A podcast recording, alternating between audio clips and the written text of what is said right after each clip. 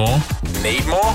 Get the catch up with Cam at hit.com.au. It's been interesting to see uh, with everybody spending a lot more time at home. Everyone's getting very creative. I was having a chat with uh, Emma from Commerce Northwest the other day, and she said someone in her street got the caravan out, drove it around the block, parked it in the backyard, and that was their holiday. You got to get creative in in a time that's very weird, and you just got to think of different things to make yourself either busy, useful, or just to have some fun.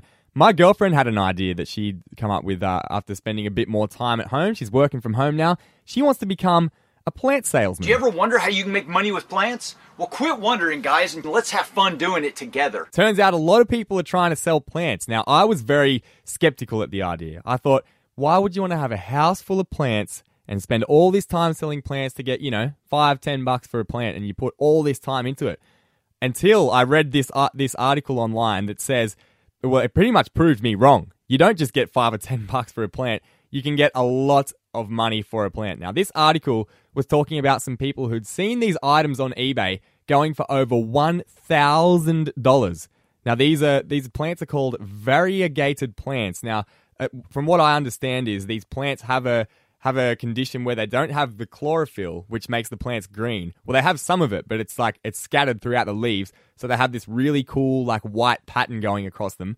I had a look on eBay. You can sell these plants for over $1,000, and people are actually paying for them.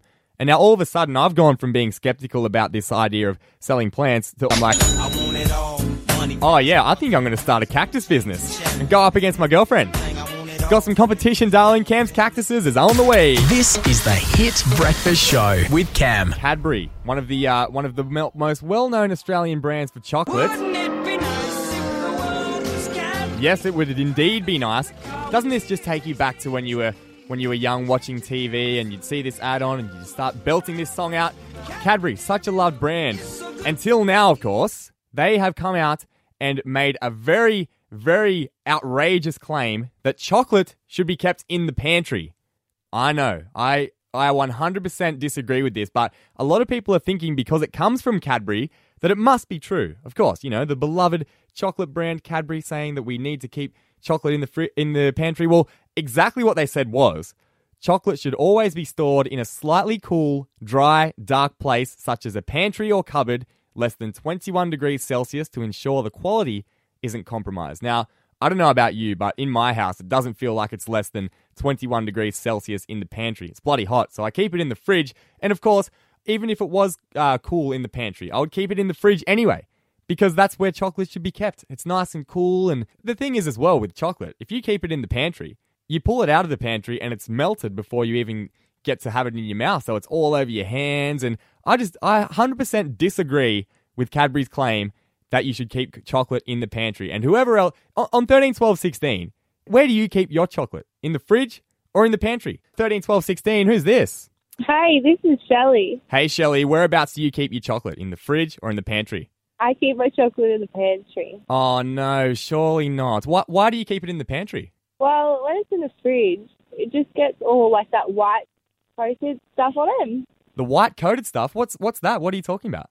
I don't know. Just like every time I put chocolate in the fridge, it always just seems to go white. It just doesn't taste as good. Right, but you, you so you'd rather have your chocolate uh, like melted and like melt on your hands before you eat it, it, as opposed to having this white stuff on it.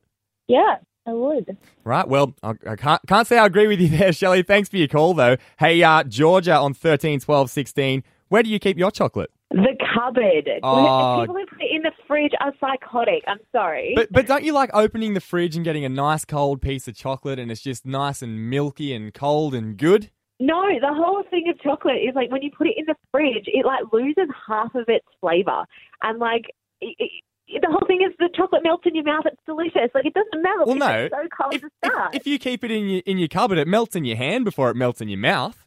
Nah, it's just it's not the same. Trust me, the flavour it's just completely ruined. I can't get on board fridge chocolate. It's just not okay. Cold chocolate is not. Ha- if it was meant to be cold, it would be kept in the fridge at the supermarket. Yeah, well, I guess uh, you've got a bit of a point there. That's what Cadbury's saying as well, but I disagree. What about if you have like a nice peppermint chocolate and it's got the, the oozy goodness inside it? When you get it out of the fridge and it's nice and cold, there's nothing better than that. No, I'm sorry. I'm so passionate about this. No, it is not supposed to go in the All fridge. right, all right, Georgia. That's enough from you. Goodbye. Get up with Cam. On Mount Isa's Hit 102.5. Talking tunes with the man behind the music, Luke Lum. Welcome to the studio, Luke Lum. Hello, Cam. I'm glad you said you love Katy Perry because she has released new music. It came out, uh, well, this time last week, actually, and she performed it for the first time on the finale of American Idol to absolutely no one. But the video is awesome.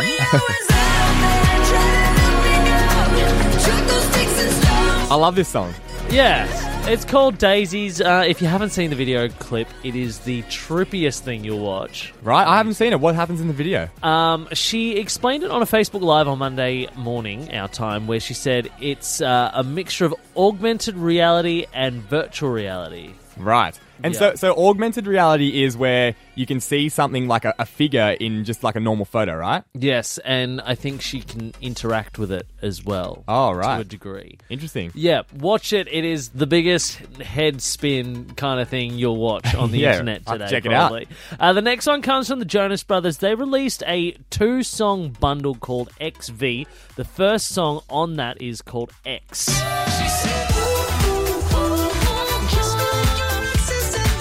sounds very fun. Yeah, it is really fun. It's got a bit of a Colombian vibe, and that's because Karol G is the female vocalist on this. Now, she uh, in 2018 won the Latin Grammy Award for Best New Artist. So, big, right. uh, big things from there in the Latin music world. I, I did see a, uh, a quote from the Jonas Brothers saying that they said this song is the song they've had stuck in their head the most since Sucker.